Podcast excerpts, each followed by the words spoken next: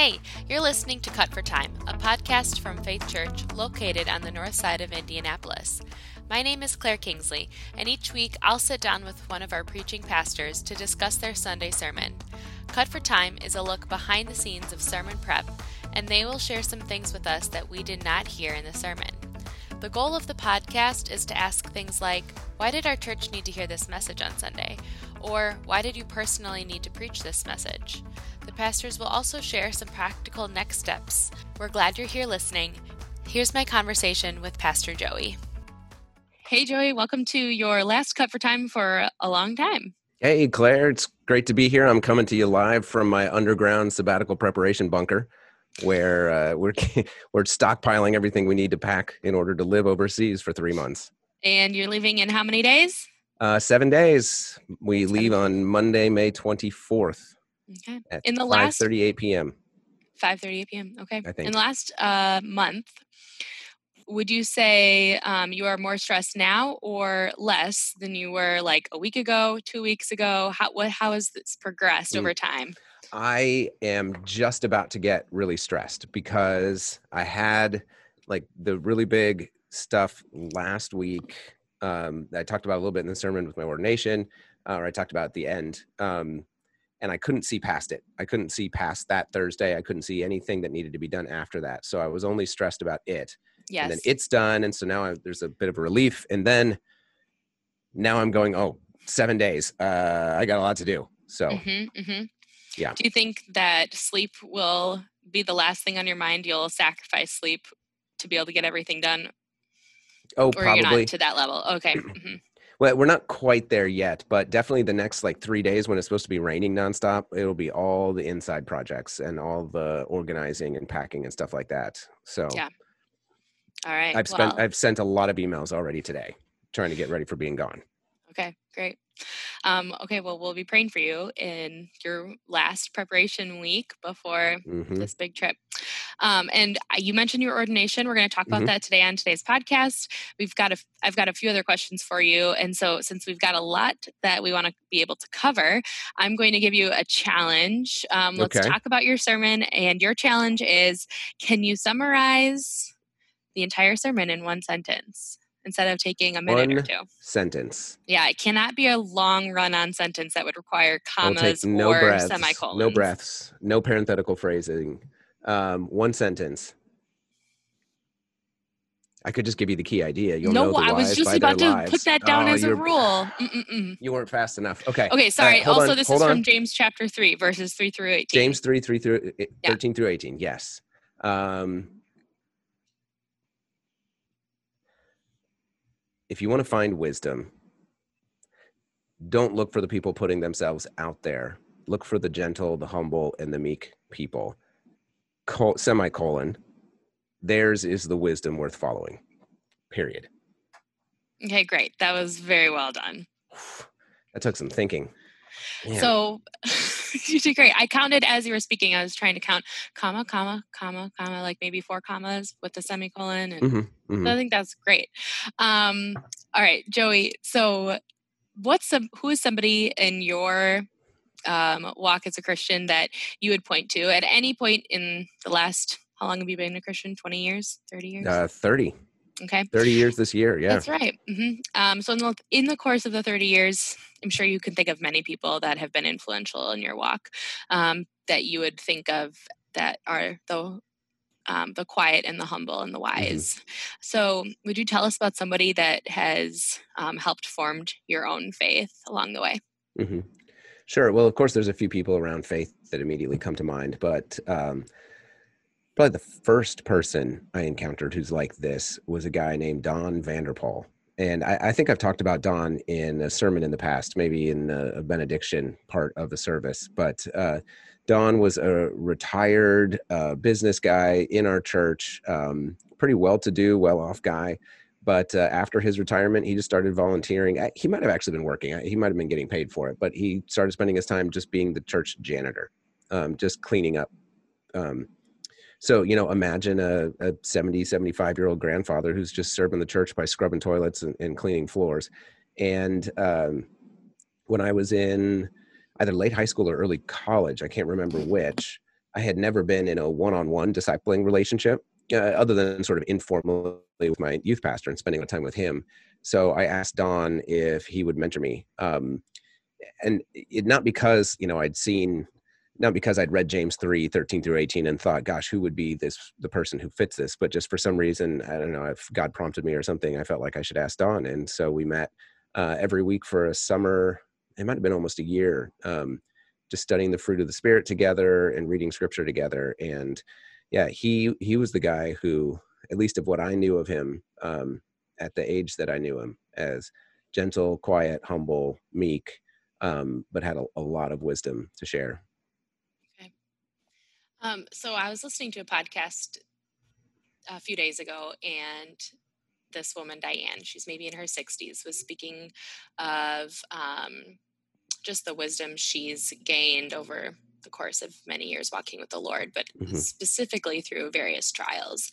And the way she described just her passion, I guess the way she talked about these experiences and just her life, um, you could just sense this tangible and great love for the Lord, just so deep and just just such a wealth of wisdom that she was speaking from. And I texted my sister in law and I was like, hey, have you heard their latest podcast? This is one that she and I track with each week.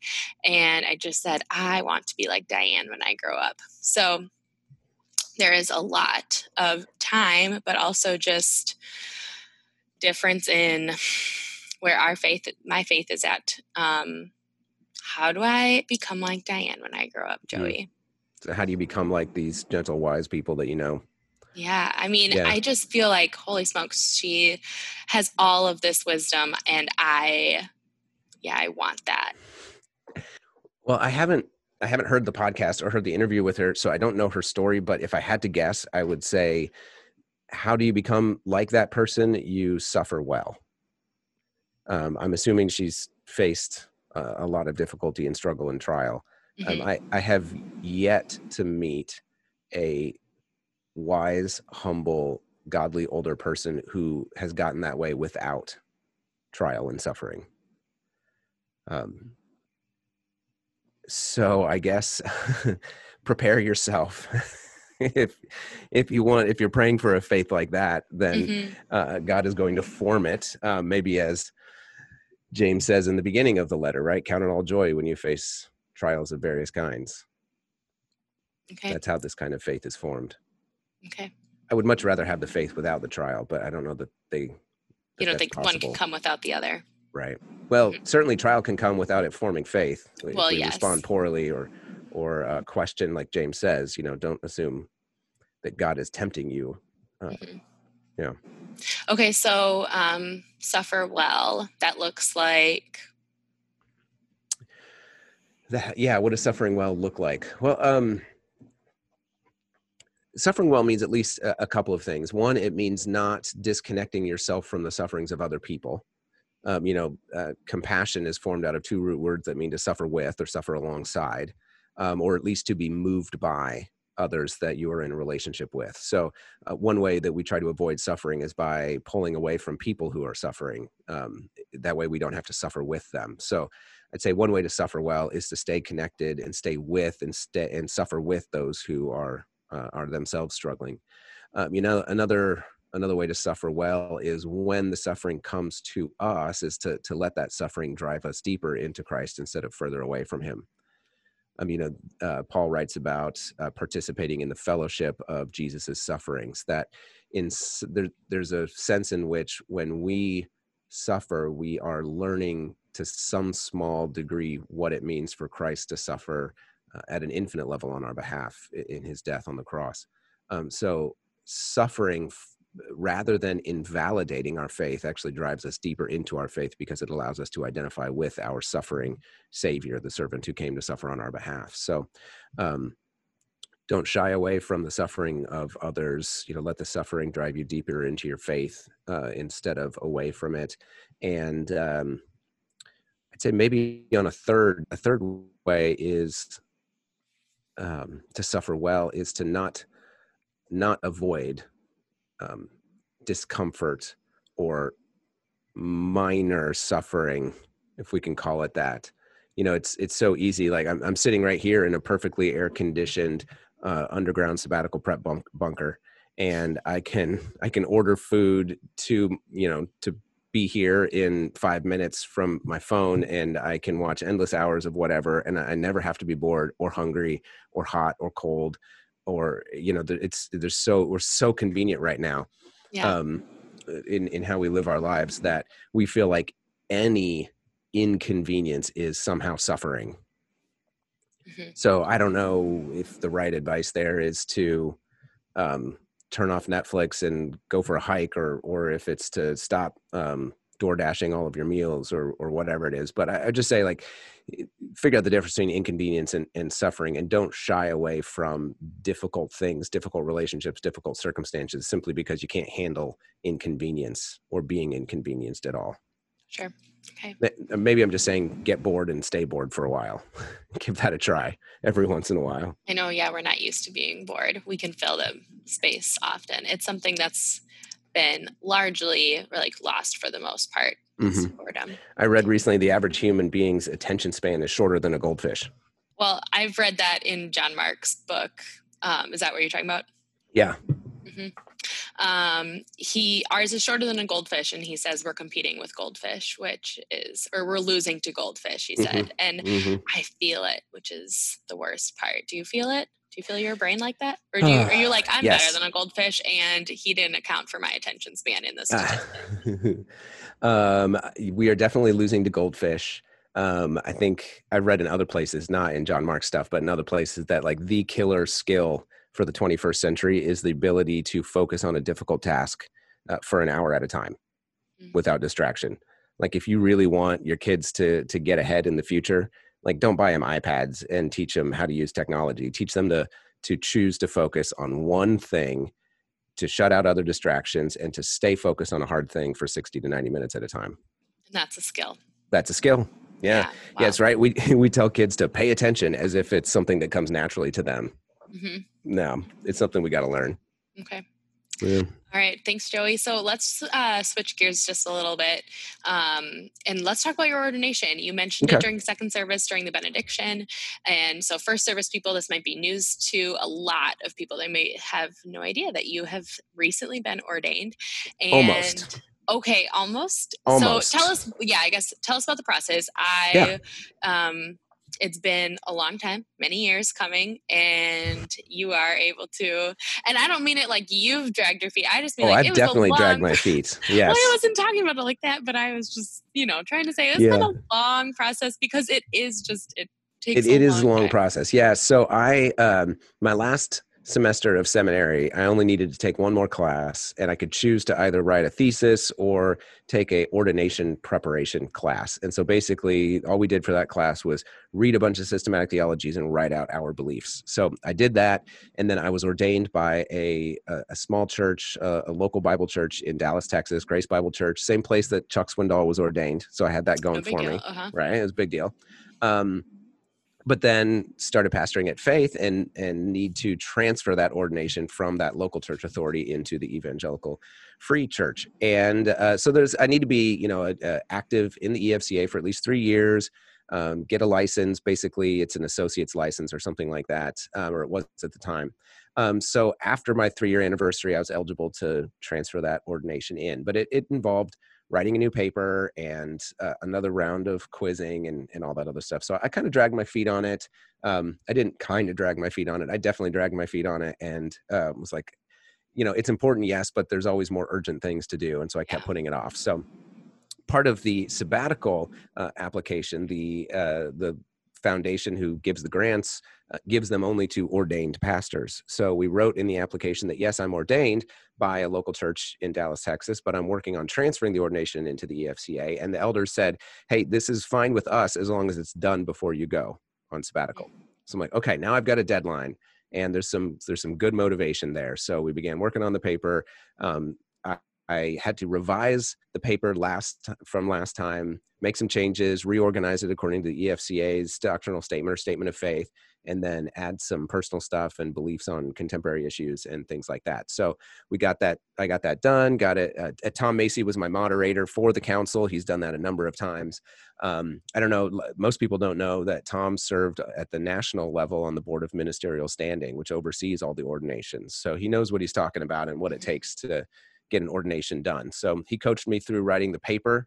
Um, I worked and worked and worked to get it down to 40 pages. And then I gave it to Tom and he said, "Oh, I'm so sorry. It's supposed to be 40 pages, double spaced, not single spaced." Which, if I had read the instructions, I would have known. So then I double spaced it and, and, worked, yeah. worked, and worked and worked to cut out another 32 pages worth of stuff. got it down to 40, got it turned in, and then yeah, the council was um, so Jen and I were there, and then there were five uh, non-pastor folks on the the council. Um, including two from Faith, Tom Waltz, one of our elders, and Alyssa Dunker, one of our missionaries, uh, and then a couple other folks from uh, around uh, our district. And then there were five pastors on the council. So our own Bob Blahnik, uh, as well as a regional superintendent and a pastor out in Pennsylvania, and um, a couple pastors from in town. So uh, it had to be five pastors, five non pastors representing five different churches. So they had all read my paper in advance. Uh, they spent three and a half hours asking me questions about the beliefs. What do you mean by this? Explain this. Um, I was asked, How is the Holy Spirit like and unlike the Force from Star Wars? And uh, we had a good conversation there. And then they uh, dismissed Jenna and I to talk about um, what concerns do they have, what edits did I need to make to my paper, if anything. And um, the scariest part um, does Joey's character and what we've seen of him line up with his beliefs? And uh, they left us out there squirming for about an hour while they talked about us and then invited us back in and said um, that they had voted to affirm our ordination uh, with a few changes to the paper. So i made those changes this morning and that'll go to tom to review. And then he'll send it off to the board of ministerial standing along with the um, the motion uh, the approval from the council yeah. and the board of ministerial standing will review the paper and then confer the final ordination I assume some point in the next three months. I won't even know about it because I'll be gone and I won't have emails. So okay. I assume I'll be ordained. I, am sure I'll feel different when it happens, and so I'll wake up in the middle of the night and be like, "Oh, that that feeling that must be ordination." Mm-hmm. Yes. Yeah. Yeah. Wow, it's a long process, and just hats off to you, man. Yeah. Well, hats off to Jenna. She's the one who uh, pushed me for the last eight years to say, "You got to do this. You got to do this." And obviously, I ignored her for quite a long time until um, push and, and, until until we uh, we had a good hard deadline and got it done. Yeah, that's what we all need sometimes. Barely. Yeah. yeah. Um, okay, so how does that connect to what we learned on Sunday? What does that mean for you? Ordination. And, well, yeah, yeah, your process, everything that you experienced, and um, you know, just the wisdom that you or like the beliefs that you have and mm-hmm. all the wisdom that you had you had to be poured out onto just a few pages unfortunately not yeah, 40 single space pages, pages. Yeah. yes and um and then you needed to defend it and then you needed to um obviously they you said they examined your character um, how does that relate to James 13 through 18? Yeah. Well, that whole section, uh, James 3, um, from the beginning through 18, it is about evaluating your leaders and your teachers and holding your leaders and your teachers to a higher account. Um, you know, on the one hand, obviously it would be easier for teachers and leaders not to be held to account. They, then you can do whatever you want, teach whatever you want, and that's how bad things happen and bad things start getting taught and weird groups start splintering off and things like that. So um, it's easier, but it's not not the right way, not a good way. And and so what what James encourages us to do, I think most denominations have some sort of official structure like ordination that uh, is designed to be a safeguard like this.